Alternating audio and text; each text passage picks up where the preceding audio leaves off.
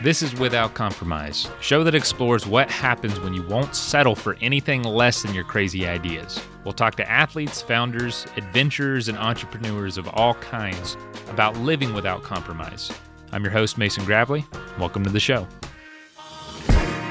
we're programmed for survival. So our instinct is to give up on these situations, to move away from them. I thought if I didn't sign up for that race, that I was just going to disappear. It doesn't have to be these big, huge things that everyone thinks you need to do to make a difference. Hey, folks, just to let you know, this episode is actually from last year when we first launched the Closer by the Mile non alcoholic IPA in partnership with the Pan Mass Challenge. Uh, but we are launching that beer again. It's available now. Heck, it might be sold out for all I know.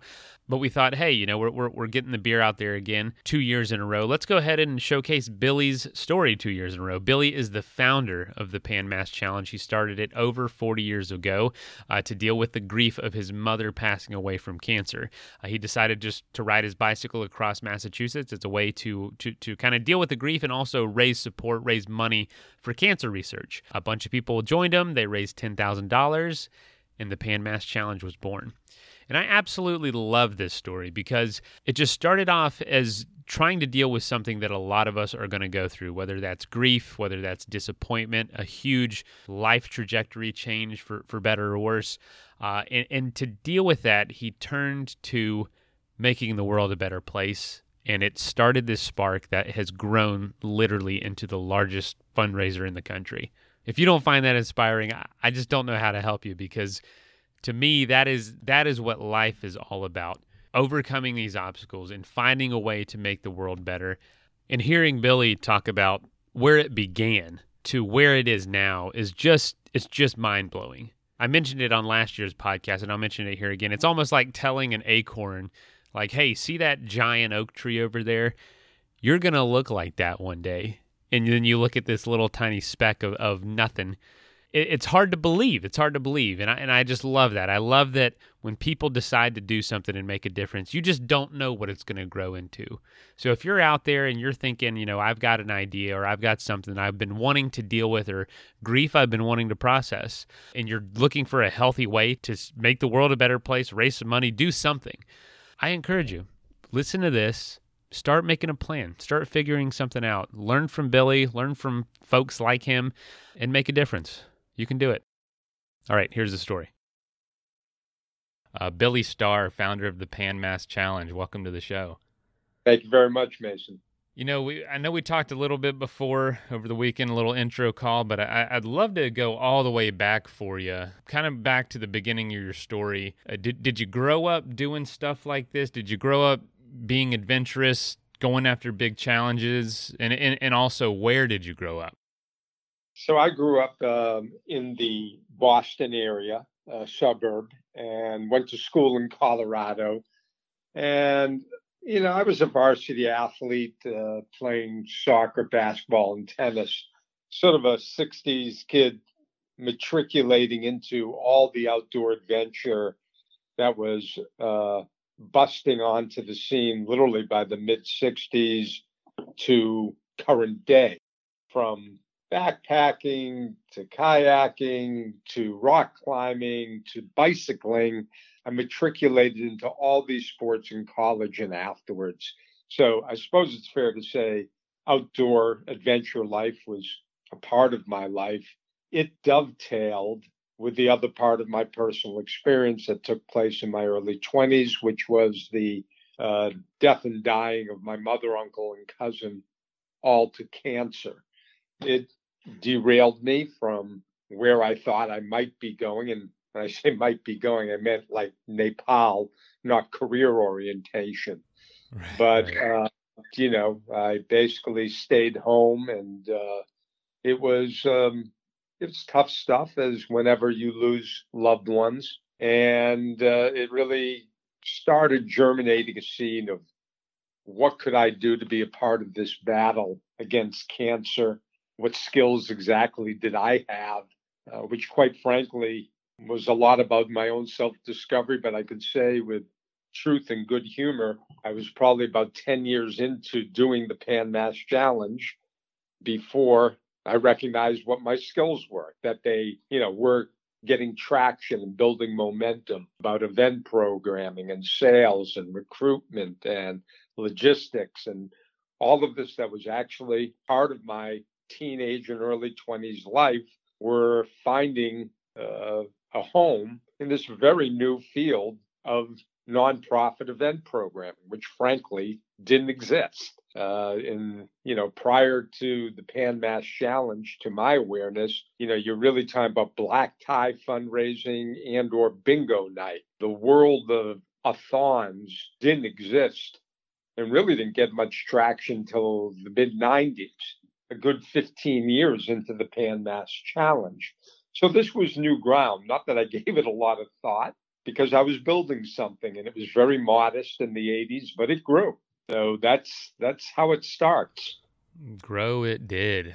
My goodness. Now, I, I, I was reading in a, in another um, interview you did, and I, I heard you say, you know, you went to school out in Colorado. You were pursuing these these adventurous things. You know, just a drifter. I heard you call yourself once, and uh, it felt like the world was your oyster. But when your mother passed, it it that feeling left you, and you decided to come back home. What what was it like for you to try to find your place? Once you got back home, and this kind of exploration mindset was then turned back to, you know, focusing on home, you know, focusing on your mother before she passed, and then finding what to do. Then, what were some of the things you tried, or what were some of the things that kept you motivated to to do something during during that time? Yeah. Well, I, should probably correct because I'm sure, literally speaking, drifter would not be the right word I, unless I was romanticizing it. I had great parents, I had real roots. I had a home. I had a great brother. I was from a close family. So my idea of drifting was probably, you know, hitchhiking around the world, uh, unrooted, untethered, making my own legacy in what had to the point that my mother, uncle, and cousin became ill uh, was fairly idyllic. So, you know, all that stuff and having schooled out west, I naturally assumed I was going right back to Colorado uh, because I loved it. And I really struggled for much of my 20s with Eastern roots and Western lifestyles, so to speak.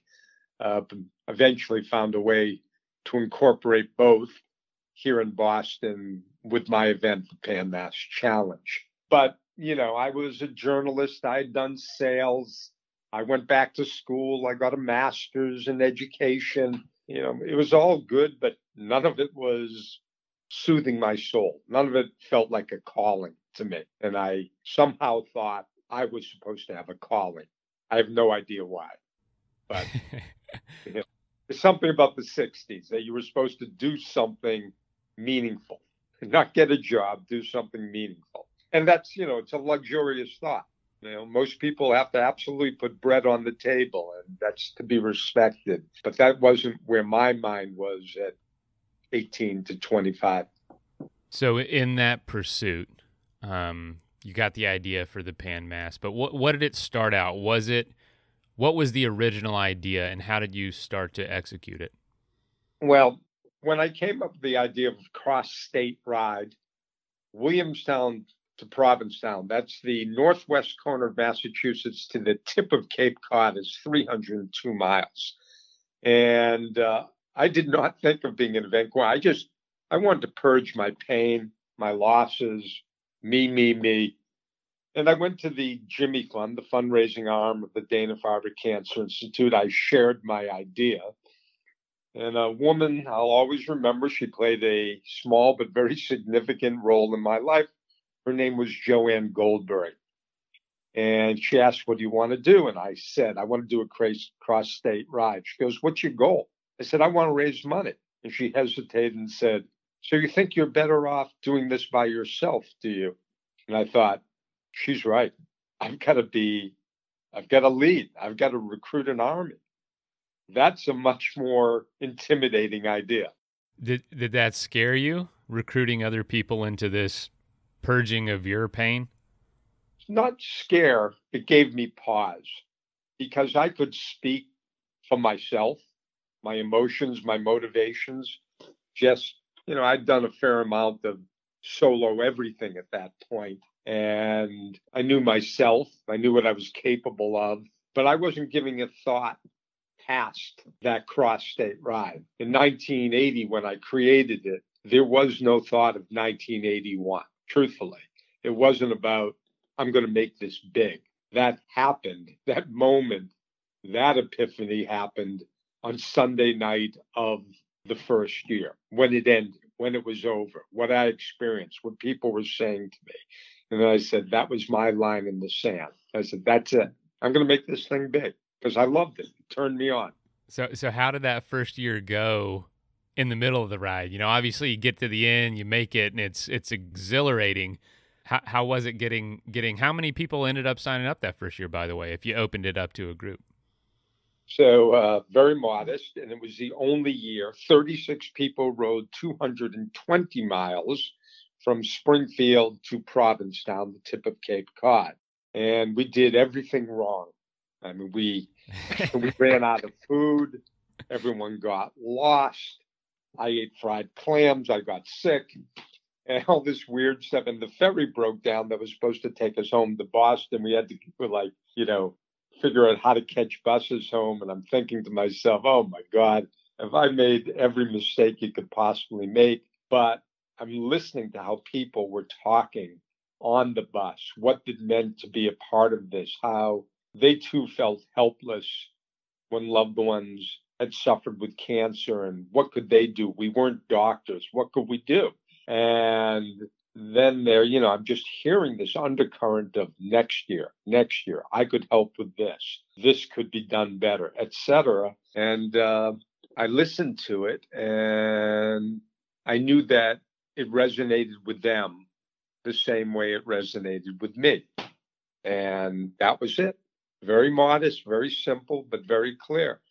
I just said, "That's it. I'm going to start flushing out this event." You know, starting lines, water stops, food, sponsors, et cetera, et cetera. And off I went. How, how quickly did you start to see that growth the next year? And then you say it was, you know, 10 years before you saw your skills, but, but what were those first few years like in the growth of it? And, you know how much time were you devoting to this and how were you pulling it off? Because i don't know if you were you know getting paid or working on the side. How, how, how did you know what i'm saying? That's a it's tough to grow it to that point. Good question. I mean first of all i worked at my father's house for 15 years occasionally living there as well. And even at the beginning people I, I lived i lived for three months in a tent in his backyard uh, in a small suburban plot because that was my independence. I had no money. My dad bought me lunch every day, and it was very modest. But when you grow from 36 riders to 210 riders in year one to two, that's real growth.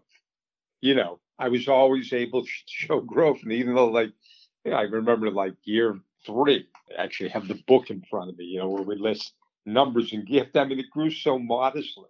1982, 246 riders.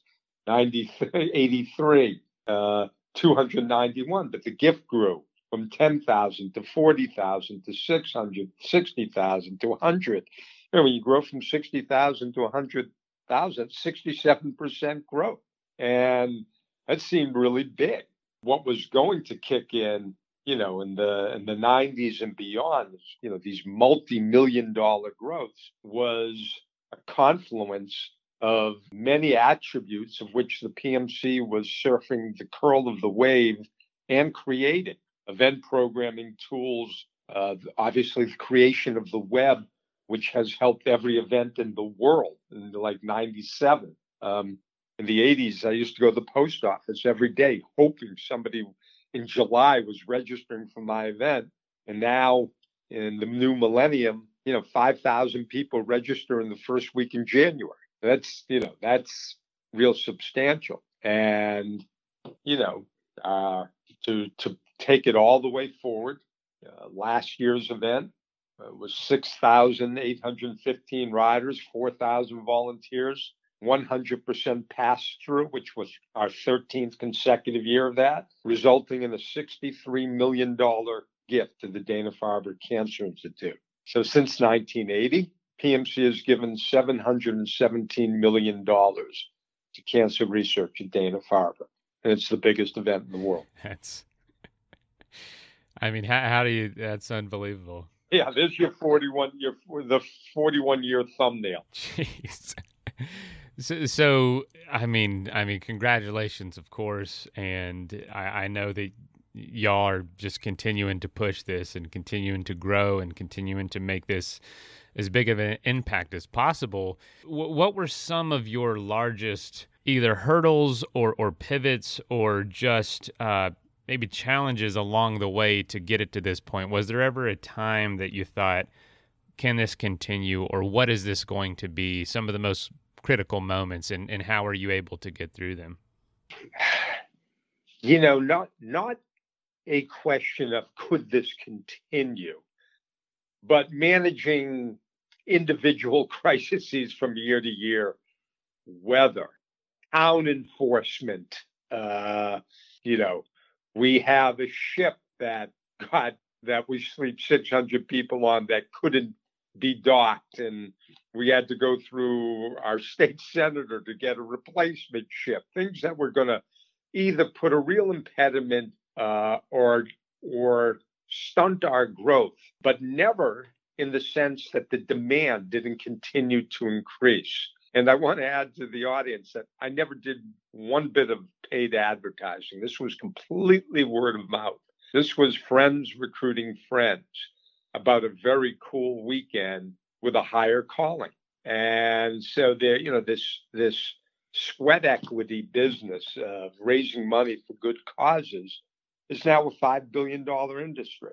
You know, the pandemic if we're going to have that conversation, is obviously the biggest obstacle any of us have ever faced. But at its least, where other events have canceled, taken a year off, or gone virtual, the PMC will give somewhere between 30 and 50 million dollars in a virtual status, even though we cannot commune on the weekend itself as a large group, no different than anybody else in the world.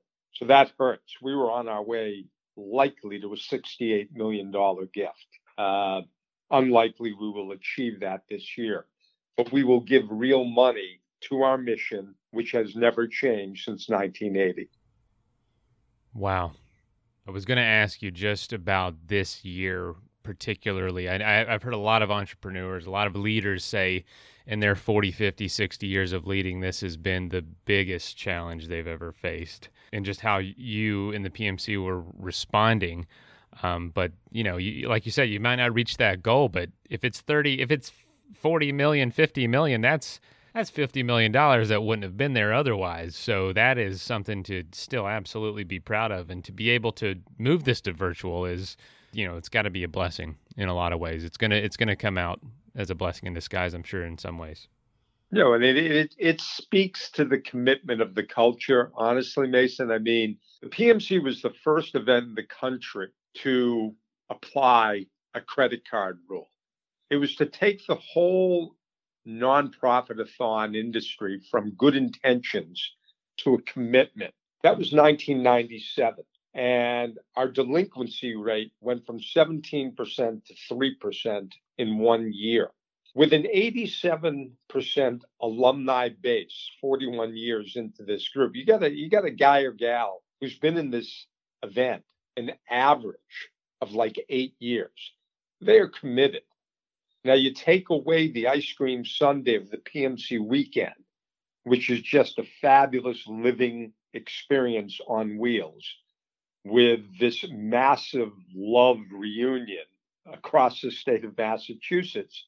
And you're left with the question Will the mission resonate with its constituency once you remove the live experience? So, starting in March, when we knew we had to cancel, uh, we began PMC 2020 Reimagined, of which has six components of a live televised opening ceremonies, deliverables that are going to show up at your door, fundraising tools, online applications, and streaming all day, and the way that we can keep community alive. But beneath it all, it ends up being the individual's sense of accountability. We released for the first time since 1997 everyone of their fundraising commitment. Not so much the sense that they registered for this event and you know what the mission is, but that nobody was going to be charged if they came up with less than the respective minimums for the respective routes, which are as much as $5,000 or more. So, all of us, we're in a brand new world, but to a very significant majority of PMC riders, this commitment is real. And it's going to provide fascinating data when it's over about the things we did right, the things we did wrong, but the the final analysis, it's the individual sense of accountability to the mission built into the way that they themselves have built the PMC into their lives. And as nervous as I am that we will fall off, I know we will still achieve great things in a reimagined world where they're going out on PMC weekend all over the country, all over the world, as we are 46 states and 15 countries, to have their reimagined PMC rides with small groups or solo, wearing our jersey and raising money.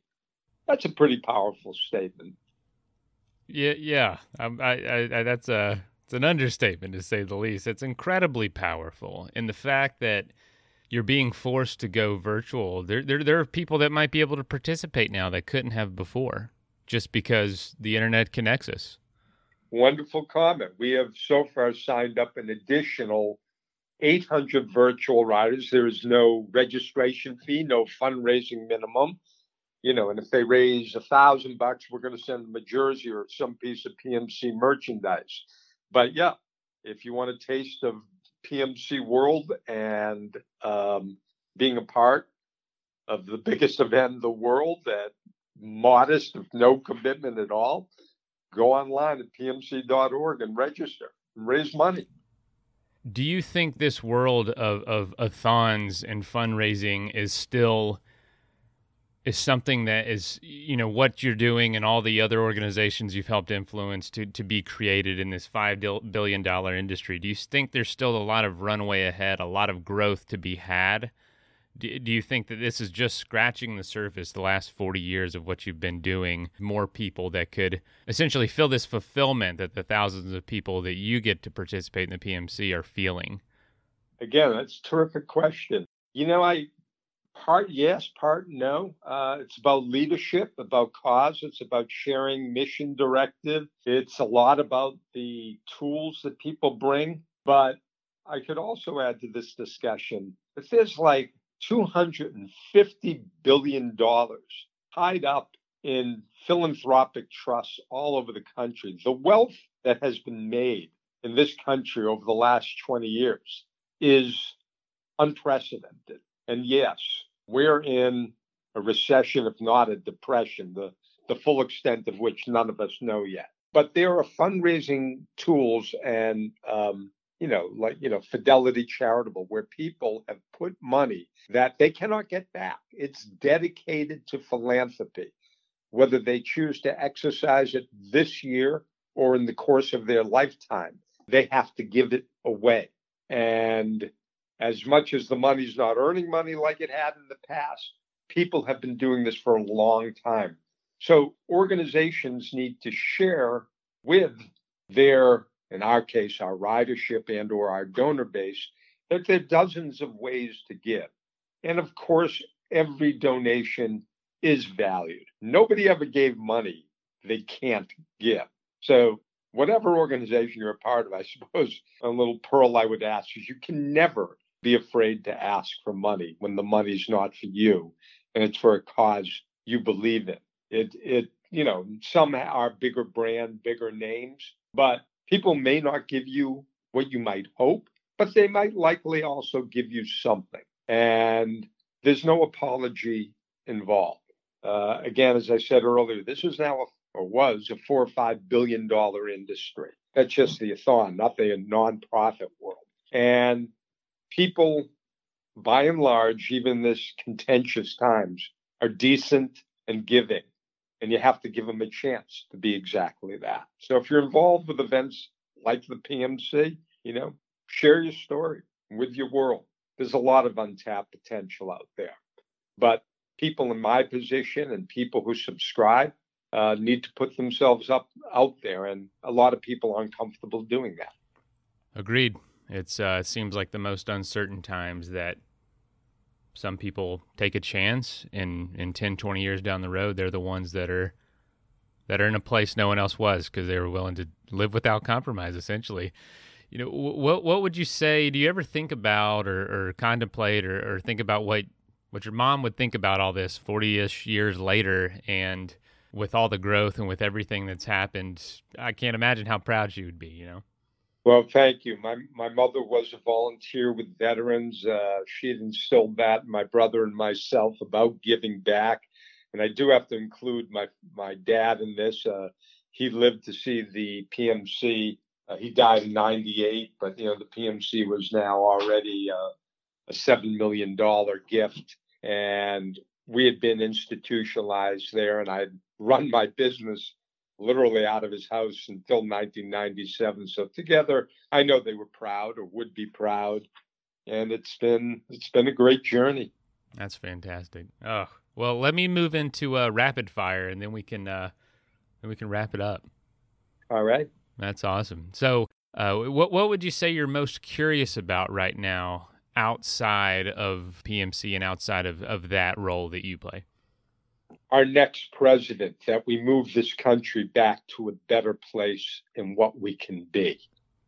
Very timely. And uh, yeah, that'll definitely uh, consume a lot of your thoughts, right? Especially right now as we get closer to election. What, what would you say your proudest achievement is outside of your career with PMC? My wife and family, my daughters. Love to hear that. Oh, so what would you say your biggest goal that you've not yet achieved? I'd like to turn the clock back. As you, as you, as you, I'd like to slow down time. I don't know anyone anyone my age who wouldn't like to slow down time. You know, all those all those old cliches you heard, they're all true about time flying. You know, the older you get, it's mathematical as well, but you know, savor every minute. You don't we don't know what comes after it, but what's here now even in a pandemic, there are good moments. That's good words. I feel like it's something that's hard to do until you're until you realize just how much time you've lived. And yeah, I, I, hear it all the time, but yeah, it's very difficult to try to live in the moment and take advantage of every little experience when the kid's screaming in your ear and bills are due, all that. But it's yeah, just that's, confirmation. That's that's your age group right now. My kids are a little older, so you'll get through it.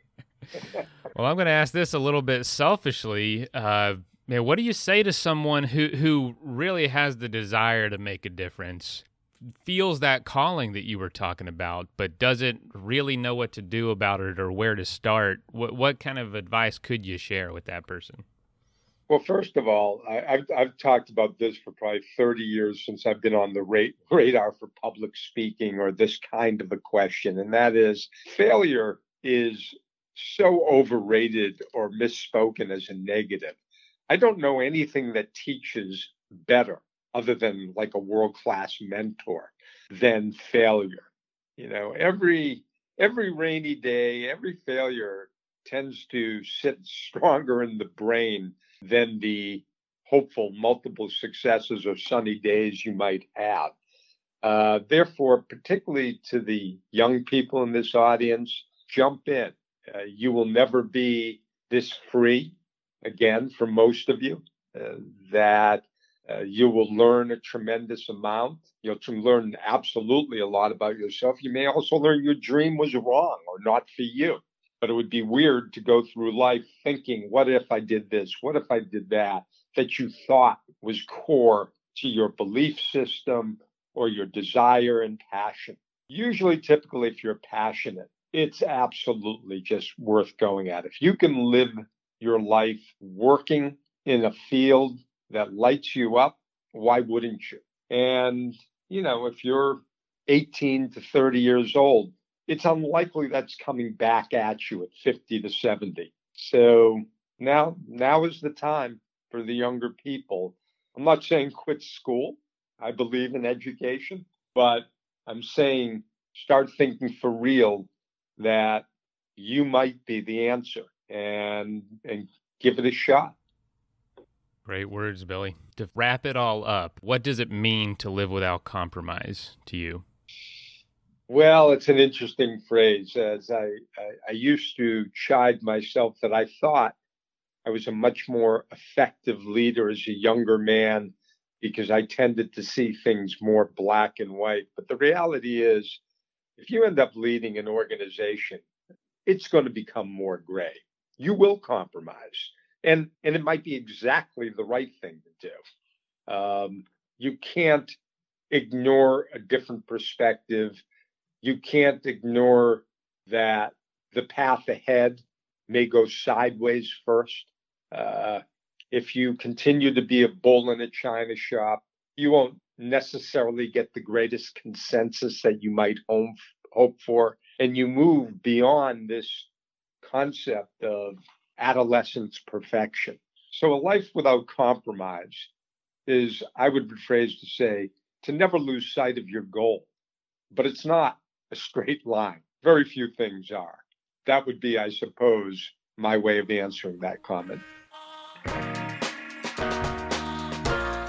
If you'd like to check out Closer by the Mile, be sure to go to athleticbrewing.com or you'll be able to order two six packs or more free shipping pretty much anywhere in the country. You can also check out our other beers there and also use our store finder if you want to find us on store shelves near you. And of course, if you'd like to follow the Pan Mass Challenge, it is happening this weekend. You can check that out at pmc.org. All right, keep living without compromise.